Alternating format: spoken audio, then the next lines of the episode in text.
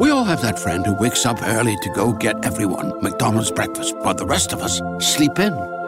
This is your sign to thank them. And if you're that friend, this is us saying thank you. Now get a sausage McMuffin, sausage biscuit, sausage burrito, or hash browns. Choose two for $2.50. Enjoy a large iced coffee for just $2. Price and participation may vary, cannot be combined with any other offer or combo meal, single item at regular price. Ba-da-ba-ba-ba. What I really want to do today is just broaden your perspective about a lot of different kinds of things. It's just going to make it so much easier when you're working with things like the planetary change, the extraterrestrial factor, and all the rest of that.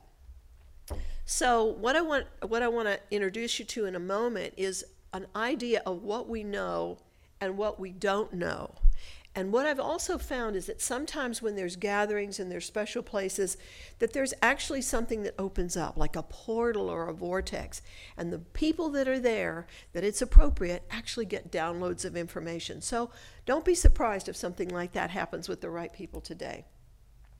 So, why do we talk about stones? Because the stones can hold the information. Those of you that have worked with crystals and other uh, fancy, glittery, blingy stones know that they will hold information solid and they can hold it for tens of thousands of years. So, quartz crystal, for example, can be between more than one dimension simultaneously. It's, it is can broadcast information, it can receive information, and it can hold it in a stable way. They say that a quartz crystal the size of a refrigerator can hold the entire Library of Congress, at least in the US. So don't underestimate that there's a tremendous amount of information that's in these stones. And I have back at my, my table, I've brought some stones from South Africa, from Bosnia, from Peru, and some real special stones. If some of you are energetically sensitive or you bring a dowsing device and you want to check on some of that. Uh, another thing that I've struggled with a good part of my life is what they taught us was quote unquote science and how to reconcile that with what I was seeing in some of these ancient places. Because they go, well, this is not scientifically proven, and how do you know this is really, really real? So people will argue with you all day about that. So I'm going to present a much broader perspective that I think might be a little more helpful for you, a little more useful. I mentioned in my presentation yesterday that one of my favorite quotes was a man was by a man named Gregg Braden. Some of you may have heard of him. He wrote the Isaiah Factor, and he's a was is a very qualified uh, astrophysicist scientist who's also had some near-death experiences. So he very easily has merged the spiritual or the metaphysical with the scientific modality. And what he stated, and I'm not stating this exactly, but the principle is the same, is that we have s- no disagreement that there's something that connects everybody. There's a flow, there's a web, there's a matrix of something that connects all of the people and all of life everywhere. And he said there's so many different intentions to try and understand that, to explain that. And he said science is only one of those, and it's not a very good one. So I love that quote because we put science up on the altar as if it were the ultimate creator God of all that is. And it's had so many failings and so many faultings of things from Galileo on up and on down. And so I'd suggest that science perhaps gets knocked down a, a, notch or two, certainly Newtonian science. Toward the end, I'm going to present a different model that will be a little more inclusive, but not limited to science to what we were taught in fourth or fifth grade. So I'm here not really to give you so many answers as to open your mind to a lot more questions and have you start asking bigger questions in a bigger way. I think unless we consider the extraterrestrial factor in just about everything we do and in many, many aspects of our daily life, we are not able to make informed decisions. We don't have complete information because, from what I've seen and experienced and, and dealt with for probably a good part of my life is that if we don't include that extraterrestrial or that ET factor, we're just not give we can't make an informed decision. We're missing a whole chunk of, of the data that's out there. I'm going to be talking just about a couple of my experiences here and there. Most of the places that you're going to see on the slides, I've been there and I've dowsed, or I've experienced the energy, or I've done work with people in a variety of ways, with the exception of a couple of them, and I'll tell you what those are. Uh, one of the places that we're going to talk about that Leslie mentioned is the stone circles of South Africa.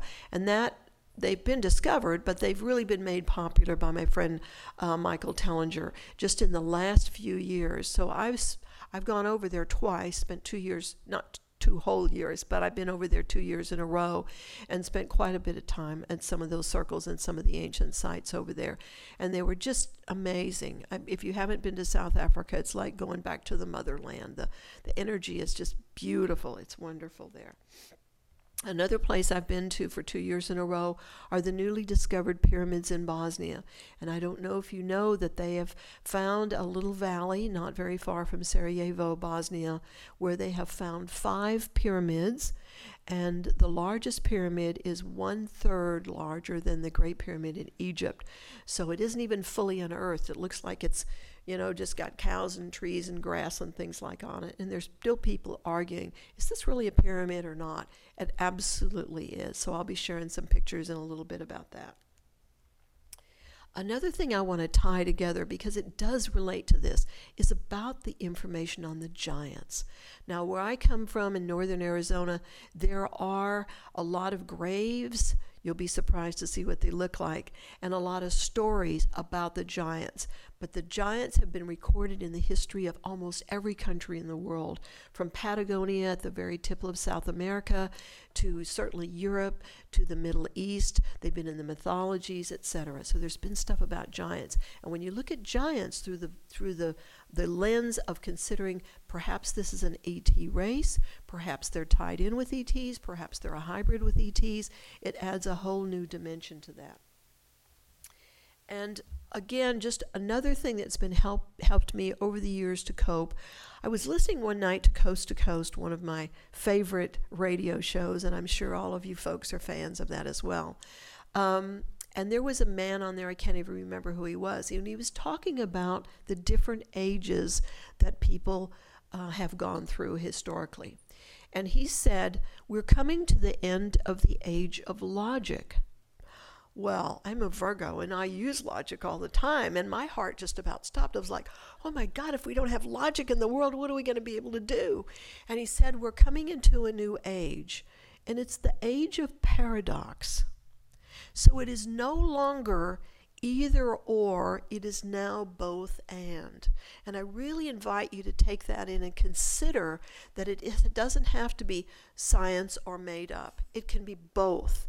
And it's and it doesn't have to just be in one dimension. It can be in both and it can be in several. So it's not either or, it's both and. And I just love that because it's been able to reconcile what I've seen and heard for many years are just real supposed differences that people have in this field. This is one of the first times I've ever spoke at a UFO type, cosmic type conference, but I've certainly attended them for more than 20 or 30 years, and I've been involved in the field kind of little below the radar for a long, long time. And there's often been these arguments and disagreements. Yeah, but you can't prove this, and is this really real? And let's take this to a laboratory, and we got to check it out, and there has to be more verification. And you know, when you look at it can be both and, that just settles all that and you can get on to doing some more work that makes a difference. Oh dear, I've done something terrible here. No, okay. So again, looking at this larger model, how about we just act like it might be true? If there are pictures that say, well, some of the people were a lot bigger, instead of saying, well, they were more important, that's why they drew them bigger, what about Maybe they really were bigger. Maybe they were really giants. Maybe they really were from an extraterrestrial race that's lived. How about just quit denying what is very obvious that's been stored and historically recorded, in some cases for thousands and even more years than that? So that's what I've talked about is what a new model. Where did this go? Okay, so I want to introduce my friend Michael Tellinger. And um, uh, I hope you can see this.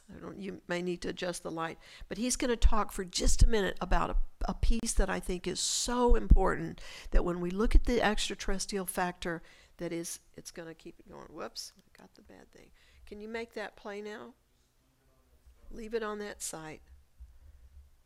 So just listen for a couple minutes to Michael here. He's from South Africa. To put it here tonight, because you're a really wise audience, um, is everything we've been told is a lie. And I'm going to show you why I say that. Because we got to ask ourselves how much do we really know about human history? Okay, we, we throw out these things all the time. We throw out, we make these statements on a daily basis. Oh, it's not economically viable, or, you know, you're an individual, you're entitled to your own opinion, and all these kind of things. By the way, all these are all not really true, but that's another presentation. If history is written by the victors, and we say this all the time history is written by the victors, history is written by the victors. Well, what does it really mean? Stop, think about what it means, and put it into context. How can we put this into context and get some sort of scientific sense out of it? So let's first go back and, and analyze who we think we are right now based on current levels of information. We're told that we're the, we're the sort of pinnacle of civilization that started somewhere in Sumeria and, or Sumer around 6,000 years ago. And our teachers and academics and history books tell us that we've pretty much learned everything we know or inherited everything we know from the Sumerians. You know, from astronomy, astrology, architecture, agriculture, um, money, etc. We've, we've inherited from the Sumerians. And uh, so they've been around for 6,000 years, right? And we're now the pinnacle, we're the smartest, the wisest. All these people before us were old, they know nothing. And, uh, and that's what most people in the world think today. Uh, luckily, it's changing very rapidly, but still, that's uh, the main body of current belief. Um, let's just assume that if history is written by the victors, just by show of hands, you know, in 6,000 years, how many wars do you think we've had? Just shout out a number, anything that comes to mind in 6,000 years. Come on, be brave. 5,000 wars. Or should we be kind to history and say we had one war per annum? Okay, in over a 6,000 year period. Just, I just need you to really contextualize this because these are very important subtleties that we don't often stop and think about. So if we had 6,000 wars in 6,000 years, how does that affect our knowledge of ancient human history, our origins, and all these things? Um, what you will find if you speak to statisticians or historians, they normally tell you that, well, we lose at least 50% of information um, after a conflict situation. That's what I got from doing my research. Uh, 50% of information probably goes lost because those that write the history books write it with a different agenda. Okay, and they'll put in there whatever they want. And we, don't, we know very little about the people that were conquered by Alexander. They were just vile and evil, and they all deserve to die. Right? So, if you start putting it into a, a very basic statistical formula and a spreadsheet like this, it doesn't take long for you to realize, even after event number eight, we already know less than 1% of the original truth. I'm not saying the Sumerians had all, or, all truth and nothing but the truth. What I'm saying is because it's the oldest material we have, it's probably closest to the original truth that we have. So let's use that as, you know, starting point. So within, you know, how many, how many years? Eight years. Within eight years of the rise of the Sumerian civilization, we already know less than 1% of the original truth. What I particularly like is when you come down and you get to this, this very nice number, 124th event, 124th conflict. So it's only, only 124 years into civilization. We have that long, lovely number there. And I like that number because that's also known as Planck's constant, 10 to the minus 34. And essentially, what this tells us is by the time we get to event 124, we already know less about our human origins than is permissible by the laws of physics. And that's an interesting thing to contemplate. You know, so just let's put that into context. So if we say, or if I say that we know nothing about our human history, I'm already starting to believe that, and I really do believe that. That everything we've been taught is a lie because it's just a convoluted distortion after distortion after distortion. And we've got to be very, very careful about what we believe about all the stuff in the past. What we do know from science is that we live in an electromagnetic universe where everything vibrates and spins. And these are very important things, very important principles. From the smallest atomic and subatomic structures, everything vibrates and spins. And in fact, you know, we're told that the only reason this, this universe exists because of the spin and the vibration of all matter in it. If it stopped vibrating and stopped spinning, it would just Okay, so that's enough of Michael. Anyway, he's a wonderful person. He's a, an incredible researcher. He's really stuck his neck out to the quote unquote historical anthropological anthropological and archaeological communities. Um, I've seen it. I've been to some of his conferences and presented down in South Africa. And um, what what he's saying is so true. It's just so important to grasp that we really know nothing about our history. We know nothing.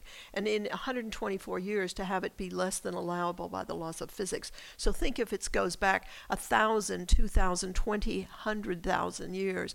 And I believe we've done some dowsing, we've done some work in South Africa, that those stone circles are at least 250 to 300,000 years old. So we know nothing about those historical places except what we're starting to research in some different ways. Okay, so let me just let me just give you a little background of where I was coming from briefly. Have you ever wondered? Have, some of you have been to Mexico or been to the Central America and stuff. Do you ever notice when you climb those pyramids, though those steps are so huge? Have you ever noticed that? Like they're this big, like huge, and you go, well, why do they make these steps so big? I mean, because the Mayans are little people. They're about this big, and the steps you you think they have to step this one. And I always thought, well, why did they do it that way? It doesn't make sense. I mean, the obvious would be, what? Maybe there were big people walking on those steps, or something else, or some other people. So the Mayans, you can see here, are some very small, little petite people. You know, five and a half feet tall is a is a full grown man easily. This is some of the pyramid. This is um, the Temple of the Inscriptions in Palenque. I went there three times in one year, and that place that you see behind on the left is another pyramid that has a, it's actually a, uh, a pyramid that hasn't been unearthed yet, but it's for uh, uh, astrolog- astronomical observations and things like that. And I was involved in a group of people that opened some vortexes. Um, in several places on the planet simultaneously and spent the night up there on top of that, that hill with the howler monkeys going around and scaring the, scaring the daylights out of us one time. Um, so that was one of the questions like, why are these steps so big? Another thing, when we were little kids, we were taught about the pyramids that they had so many thousand slaves and they hauled these blocks of stone, I forget how many hundred miles from another part of the Nile or something like that. And and they started um, making these pyramids, which were tombs for the kings. But some of the kings died when they were 18 or 20 years old, and so I would, you know, Virgo logic. Um, how did they get these people to start making these things ahead of time, and how many thousand, you know, how many thousands and thousands of slaves did they have to use? And of course, they beat them all the time, so I don't think they could do too much then when they're running around with, you know, sores and bloody things on their back like that. So how many, how long, how often. And then what about the fact that they never found any mummies in there? So even though we were taught this historically and scientifically and by the schools that supposedly know everything, there was a part of me that said, you know, this isn't adding up somehow. It just isn't adding up. So that prompted me to start looking at things from a whole different way. And that's why I was so grateful to start looking at things from a dowsing perspective and researching these things in a different way when you go down to, if some of you have been to Egypt, when you go down to um, some of the other tombs, like in Luxor, up the Nile, which is really down the Nile, you see these great big giant people. Well, what if they really were great big giant people like that? I mean, like, what if it's not denying the obvious? So that was just one of the things that I would ask about. Another thing is that in the Southwest, we have a lot of um, a lot of cliff dwellings way up in these cliffs. I mean, hundreds and hundreds of feet up. And they wouldn't have any stairs. And I go, well, how these people get up? Back and forth. Well, they'd have ladders or they'd climb up these ropes. I go, well, why don't they build a stairs? I mean, you can see they would build these places deep in the rocks, carve this thing out, make it safe, make it all these things. Well, why wouldn't they put some stairs there? Well, because the river might rise, uh, you would be something, or because of the weather. They gave us some kind of stuff. Well, guess what? Maybe it had to do with the local cannibals. Maybe they didn't want to get eaten for lunch. Maybe they didn't want their children stolen and eaten because that's what was really going on. If they could pull it up because there was a 10 or a 20 or a 30 foot giant in the neighborhood, they could be safe when they're 100 foot up a cliff. So we're kind of rewriting history a little bit about this stuff. Um, what about these petroglyphs? They're all over, all over in many parts of the world, but I'm kind of talking to you a little bit about the Southwest because that's where I'm from right now. Look at some of these things. Don't they look like some of the classic grays?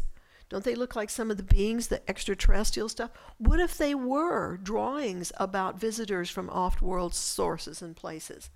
What if that was really true? What if the big guy in the middle was big because he was really big and the rest of the people were really little? Instead of, well, he was important or he was the shaman or he was the king. Yeah, well, what if he was four times the size the other people? And another thing is that a lot of them had um, had look at that guy. I mean, talk about a petroglyph. It's like, well, um, he had better vision than the others, or something like that. So a lot of times they had six fingers and six toes. I don't know if you know that. I've seen that on some of the petroglyphs, and I've had people tell me, well, if they had six toes, and they were a little more advanced beings. Well, a lot of the giants had six toes and six fingers. And some of them had double sets of teeth, too. I don't know if you know that. So when you just start looking at all these things, this is another, this is again my friend Michael Tellinger, and I've been to that footprint, and it is really huge. It's about this big. Went up there, climbed up on that rock, dowsed all that stuff, and that is a that is a footprint of a humanoid type being right there in South Africa, and they were big, big peoples. It was probably made in mud. It probably hardened, granite type thing, and then with some of the earth changes, it got pushed up. So I don't think all these people made up these stories. What about the ones with Bigfoot? What about Sasquatch? What about if this was a whole different evolutionary line that was created to be on the earth? What about if these people already have 36 strands of DNA that are activated? What about if they can go between dimensions, fourth and fifth and third dimensions? And that's why they can't catch them. That's why they can't necessarily uh, have connections with them in a way? And what if there are people already doing connections with them? What if there's somebody doing research that's got samples of tissue, bone, etc., and it shows that their DNA contains a, a huge amount of human DNA? I'll give you some of that information later. So there were a lot of different species. They all came out of one group called Homo erectus, and they have been uh, they were brought here a long, long time ago, and they're actually far more evolved than the human species are right now. I don't want you to believe anything I say. I want you to check it out yourself. Okay. Um, well, so then that takes you back to another question. Well, what about Atlantis? Who knows about that fairy tale? Who made that up or whatever? There's stories, there's pictures. Plato talked about it, what an incredible civilization it was, how technologically advanced. Consider this that Atlantis was actually a fifth dimensional civilization. After the fall of it, things went back into third dimension because we hear from the ascension stories that we're moving back through the fourth and into the fifth dimension. What if that's true? I've been to Bimini. I've done dowsing there. I've I've gone in sco- learned to scuba dive and gone into the depths of the Bimini roads down there to actually see some of these ruins that are below the water. It's amazing the underwater ruins in a lot of places. What if those really were legitimate civilizations that occurred and they had contact with extraterrestrials and some of them were giants? Okay, here's some more here's some more places just that I've ch- checked out and when you factor that in with the extraterrestrial factor, it really adds a whole different dimension. These are some of the stone circles in the Orkney Islands. The Orkney Islands are north of Scotland, way up inside the Arctic Circle, and there's amazing circles up there. This is old Viking land, um, similar to Stonehenge, and every one of these stones has stories and meanings and energies that can be dowsed, or those of you that are clairvoyant or energetically sensitive can check into that. So, Mexico, Central America, tons and tons and tons of pyramids and ruins and things. Belize, I've been to the caves and been to down where they found the crystal skulls and all that. Um, Egypt, of course, the pyramids there and a lot of the other ruins, much of which is kept from the general public, some of the things they've done. China and Tibet, the ruins and the ancient places there. I lived in Malta for many years. I've been down to Patagonia and heard their stories about the giants and some of the, what they might not call them extraterrestrials, but other beings that were there. Certainly the things in Greece. We talked about the stories of the gods and goddesses of Olympus and all of that. What if those were true? Bimini, I talked about that's where you go and actually see some of the ruins of possible Atlantean civilization, which may have extended much more than just in the Atlantis. And of course, the Nazca lines. How do you in the world do you explain those? Um, that you can see from the air. Really, the best way to do it is to go up in a small plane. Peru, Machu Picchu, the skulls, the ruins, the things there, even in their own history, they don't have this definitive stories. They go, well, these were the ancient ones, or these were the ones before then.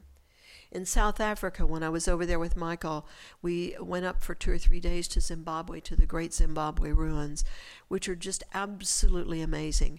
And they're directly south, exactly uh, on a longitudinal line south of the Great Pyramids in Egypt and when dowsing on those stones, they've got some uh, spire type stones that were just one stone, like a needle, that's probably a no more than six inches around and extends up three or four feet. And they've got them spaced alternately around the top of the of the ruins there. But what were those about? What were they for? The antenna? Were they for to get a TV station? What were they about? And of course, a lot of the U.S. sites that have amazing things in them and the stories. There's some of the stuff from the Nazca lines. If you've not been there, those are incredible to see. But you start looking at these places with the lens of looking at these as possible being extraterrestrial, off world planet visitors, then it takes on a whole different place. There's the ruins in Zimbabwe, which extends quite a quite a distance. I know you can go on YouTube and look up these things a little better, a little bit bigger. But huge, huge places, and they say, well, the king lived in here, and this is where the queen's house was, and this is where the other wives were. I don't think you can see those big stones that I was talking about, but cylinders and things that were really, really amazing. And when you go and you energetically tap in on those places or you start dowsing those stones and checking the age and checking who built them and who was around and what the real purposes of them were, you'll really be amazed. Because remember, we really don't know very much about our history. We've been lied to and given a lot of incorrect information. Another person that I was privileged to spend a couple of days with in Africa is the great, uh, a great, really uh, phenomenal man, Zulu shaman named Credo. Some of you may have heard of this man. Um, and he talks about the extraterrestrial contact with his tribe, the Zulu tribe, which were known as the Chitauri. They're very kind of reptilian ish looking, and even this huge necklace that he wears has got some indications and references to some of that.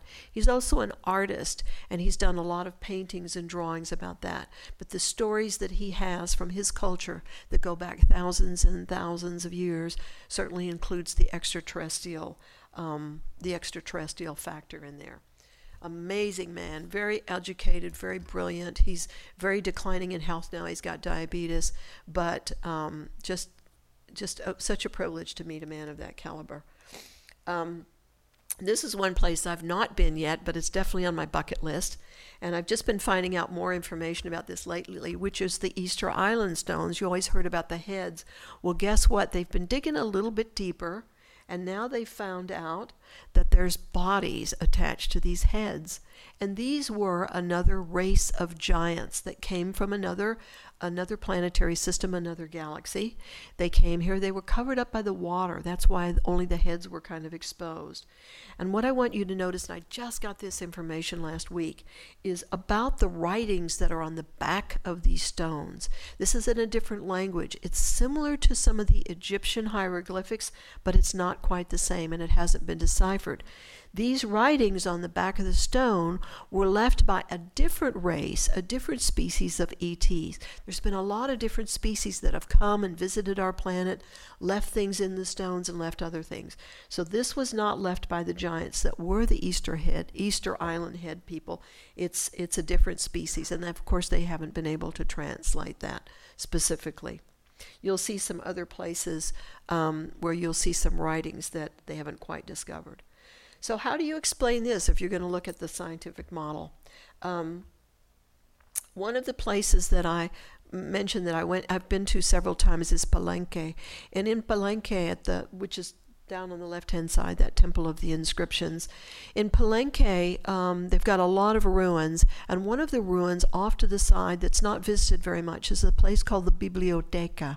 Biblioteca means the library. And what that was was a place that was stored information, not like card catalog kind of a library, but drawings and carvings and things of some of the ancient, ancient races that were brought to this planet, that lived on this planet, that inhabited this place. Some of them came, some of them went, some of them stayed longer, some of them didn't. And that's in the ruins in Palenque. In Palenque, also, um, this this uh, step, this pyramid thing that you're seeing there has 365 steps that lead up to the entry. It's called the Temple of the Inscriptions. And then you go up and then you go down to other angles. And you go to a place where there's a triangle. And inside that triangular place is the tomb of Lord Pakal. Pakal. And it's a huge sarcophagus. It's a giant stone that's on there. And this is a drawing of what's on that stone. If you look at that, the guy's, the guy's driving some kind of a rocket ship. You see that? Now, what's going on with this stuff? Unless you factor in the extraterrestrial uh, energies, this doesn't make any sense at all. I mean, any sense, according to what we were told about the ancient Mayans. And then look at these skulls from Peru, from Egypt, from many other places. A lot of these things have been, um, let's say, what's a nice way to say confiscated? Um, borrowed or something by the Smithsonian and other places that just don't. They've got hundreds and thousands of skulls and skeletons of people and beings and things that are just stored away, probably in cardboard boxes at the bottom. But how does someone make sense of these kinds of things? You don't. Now, let me introduce you to another friend of mine. And one of my great privileges was that I was able to get Dr. Sam Osmanagic from the Bosnian pyramids together with Michael Tellinger. So last year, Michael was one of the keynote at uh, Dr. Sam's uh, conference that he has every fall in the um, in the in the fall in Bosnia. Now let's see if we can. This is well. They're supposed to be able to play this. Can we? This is a my sound man. This is supposed to be a, a thing that we should be able to play. My name is Dr. Sam Samir Osmanagic. I'm the right anthropology professor at the American University I want you to hear what he's telling you about this. My PhD is in Mayan studies, and I am foreign member of the Russian Academy of Natural Sciences. For the last 25 years, I have been investigating pyramids all over the world, from the Central American countries like Honduras, Guatemala, Salvador, Belize, Mexico, but also Peru, I don't know if that's the pause button, but let me pause it for a second Canary Islands, and Mauritius, say that Dr. China, Sam said there Egypt, are over a hundred thousand and of course, pyramids on this planet. A 2005, hundred I first came to this Okay, go ahead. Bosnian town of Visoko. 20,000 people, 30 kilometers northwest from the capital city of Sarajevo. I came to Visoko to visit a local museum, but what I saw in front of me was a hill which was regularly shaped, four sides, triangular faces, obvious corners, the same slope. I took the compass, and compass showed me the orientation of this side to the north, south, east, and west. I know that Mother Nature does not make hills with four sides, triangular faces, and perfect orientation. I knew that this was an artificial structure. In the last seven years, from 2005 to 2012, we established non-profit foundation called Archaeological Park Bosnian Pyramid of the Sun Foundation. We have spent 300,000 hours on archaeological digging, sample testing, and radiocarbon dating, and we concluded that in Visoko we have five pyramids, which we named the Bosnian Pyramids of the Sun, Moon, Dragon, Earth, and Love. And under the Valley of the Pyramids is a huge network of underground tunnels, chambers, and water accumulation. So we named this the Bosnian Valley of the Pyramids. Wild, huh? If you haven't heard of that, get on the internet and check out Bosnian Pyramid of the Sun and start checking that out. And if you got any extra time, just get over there and help dig them out. Because this country is one of the poorest countries in Europe. They don't even have enough money to keep their national museum open. But they've had people from 54 countries come that are starting to excavate and um, empty out these tunnels, which are backfilled with stuff. There's a huge labyrinth. I'll show you another picture in a moment of these pyramids I mean, of the tunnels. Do you see these up here on the side there? Um, that are all full of different things. And students and older people and people my age and everything are just coming with wheelbarrows to help empty that stuff out. I've got some some of the stones at my my table if you want to check that out. There if you look at the pyramid on the top right side, you'll see that there is a beam of energy coming out of it. Now this on this poster is kind of been enhanced. But I did climb up on that puppy and did measure it with my dowsing rods, and it's about a 12 to 14 um, foot um, beam of energy of something coming out. So that pyramid is still quite active in a lot of different ways, and it feels good. And the tunnels, you just want to move in and sleep there. It's the the um, the energy is just amazing in there. There's water in there. We've checked it out dowsing. It's got the strongest healing force of any water we've ever found anywhere in the world and they've got a lot of scientists that come and offering their uh, different perspectives about this place. Now, the official position of the Bosnian government is this Bosnia never had any pharaohs, therefore, we could not possibly have any pyramids. How's that? And of course, there's a lot of controversy with the people from Egypt because if this one is one third larger and it's more closely aligned with the north, which it is, then that's a real threat to the tourist industry in Egypt. So it's been it's been quite controversial. It's been denounced, etc. But I'm telling you, legitimately, it's absolutely real. It's a magical, magical place, and most of all, this man, Dr. Sam is a very heart chakra man. He says, I know we will not find the answers to this looking strictly in the scientific community. I know we have to look at the spiritual. We have to look at the metaphysical. We have to look at these other levels if we're ever going to fully understand what's going on and what's happened there. So, for a man of his caliber, I mean, Russian Academy of Sciences, PhDs, etc., to be able to step out and put that on the line in that kind of way is really amazing. I'm just so grateful to have met people like him and Michael Tellinger and some of these other people that are breaking away from that, that narrow scientific model in that particular way.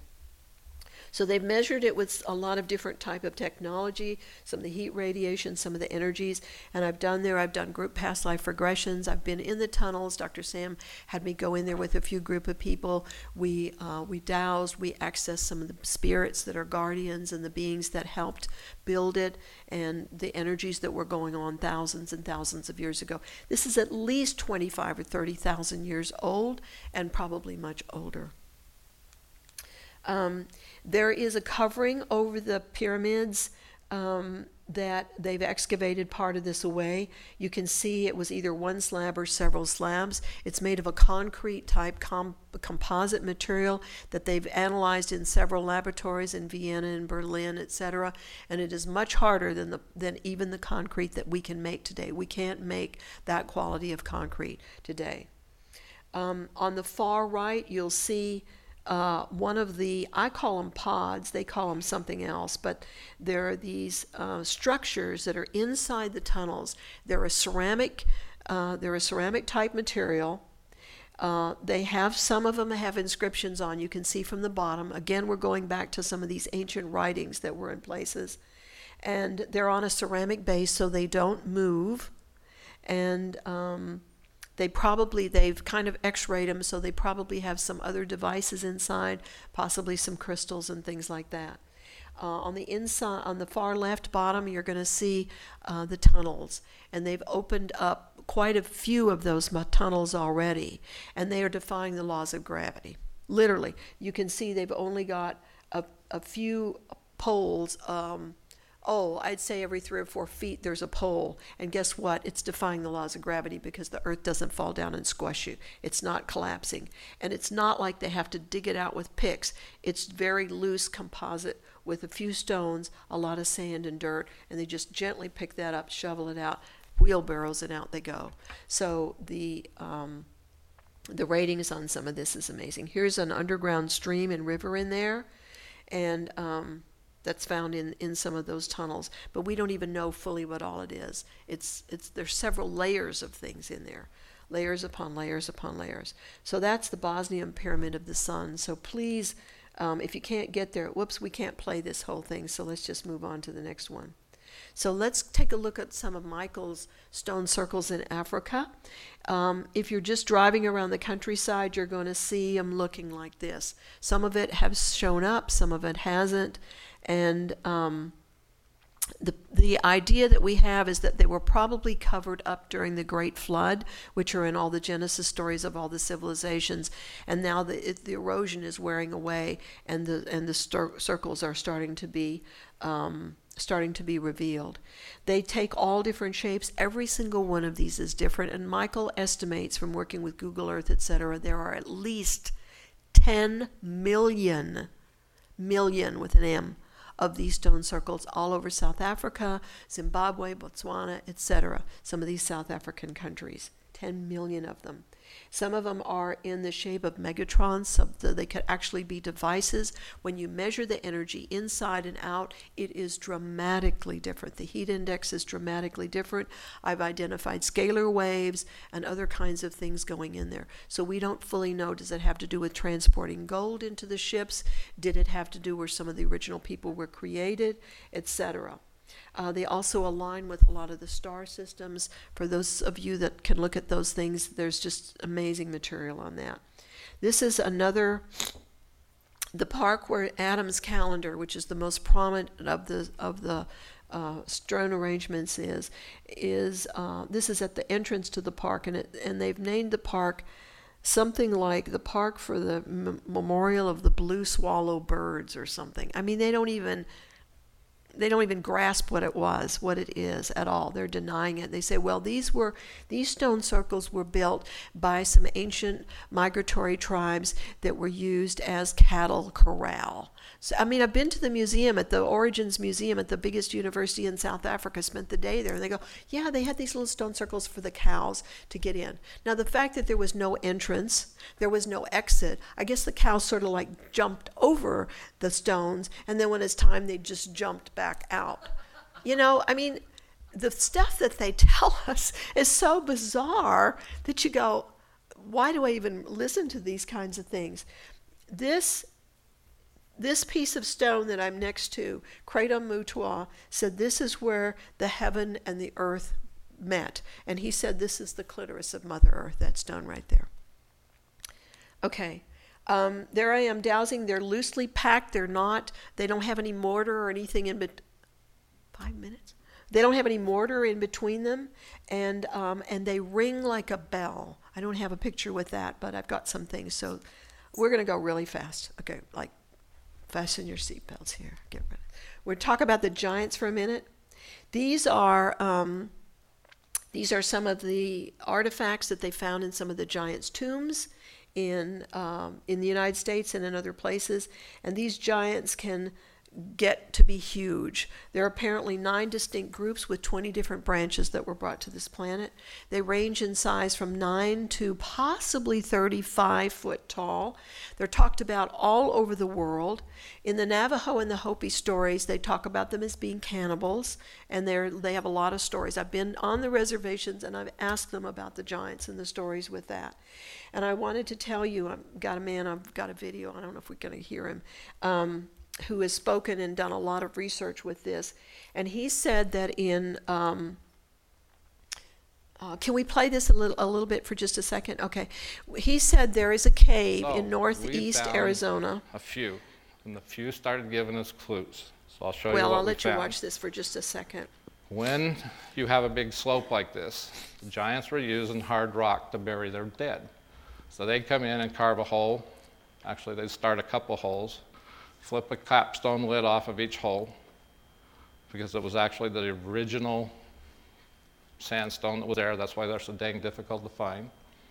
They'd pull the lids off, and then they'd start digging a shaft, and they'd start. Those shafts are usually 30 to 40 feet deep. They were usually solid stone. Very rarely have we found them in anything soft.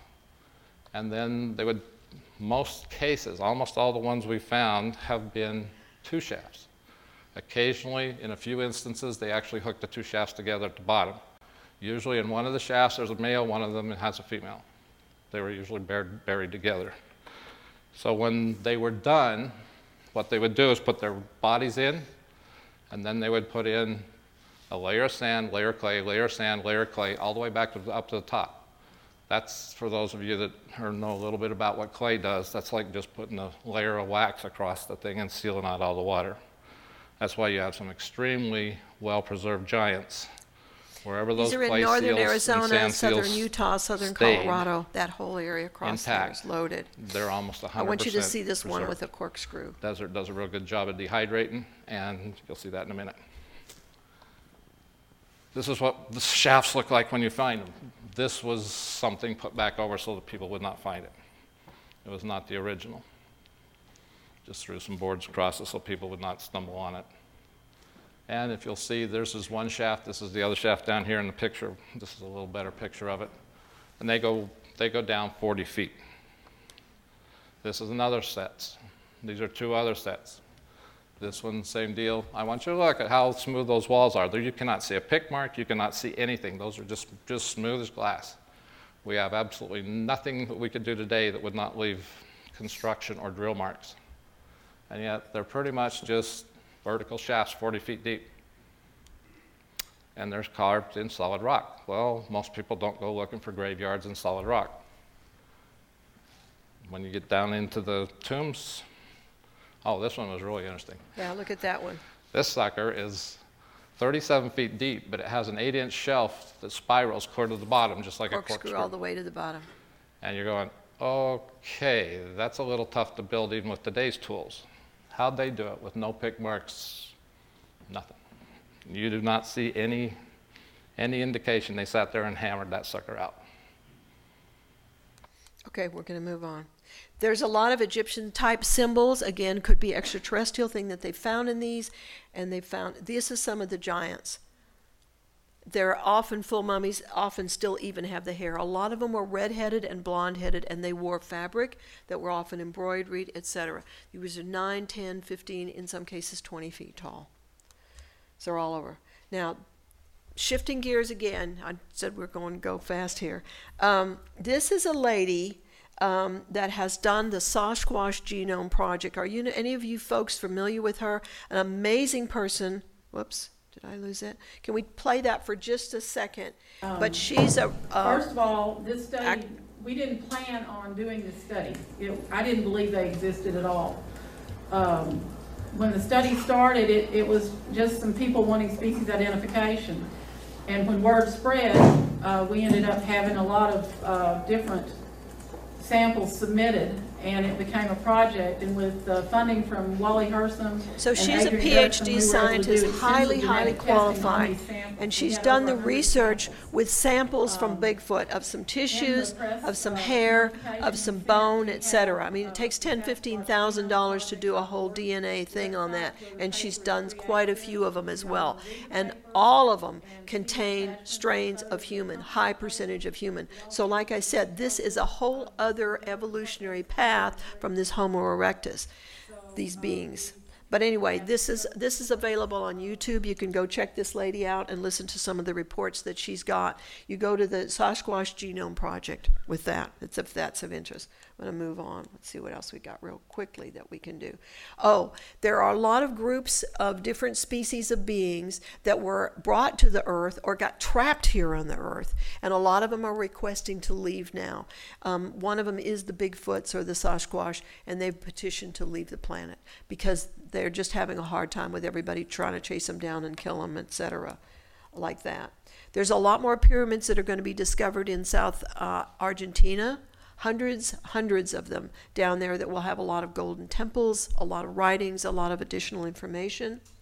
Mother Earth is a planetary being, a planetary spirit that actually lives in the planet. She uh, went into a coma or deep sleep type state after the collapse of Atlantis and has been in this like a suspended state coma would be a good way to say that since the Atlantean time with all the atomic stuff. When they started doing the experiments on the atom bomb, that she got activated again and has been is now already in the fifth dimension and will the planet will be moving through the fourth and into the fifth dimension in I believe in our lifetime. But she's already in the fifth dimension. So there's um, a lot more information on that one of the things that we've been given is the information between some of the some of the extraterrestrial species, the zetas, which were a type of a gray, and when you when you look in their eyes, you can see their soul.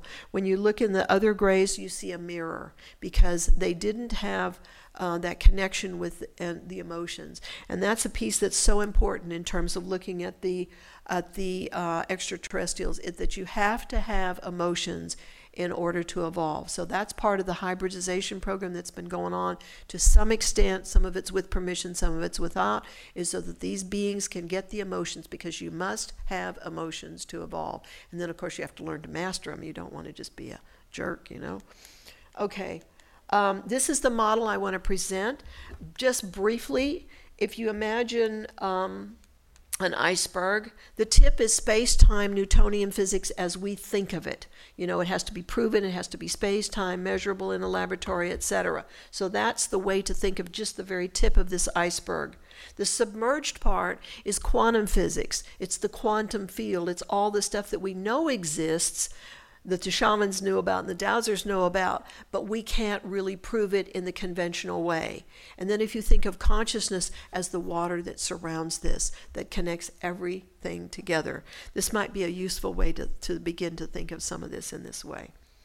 And um, that's put, presented by a woman named Dr. Ruth Kastner. You can listen to her on Coast to Coast. You can go to her website, etc. And she's written a new book called Understanding Our Unseen Reality, where she really is presenting this model. It's it's a little better than the um, some of the some of the other models out there. I can't think of them right now.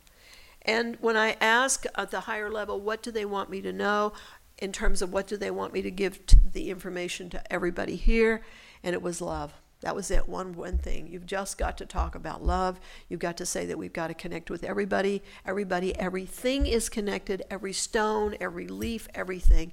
And the more we can vibrate at that higher frequency, which is like service to service to others versus service to self, that's the name of the game. That's it. Thank you so much for your attention.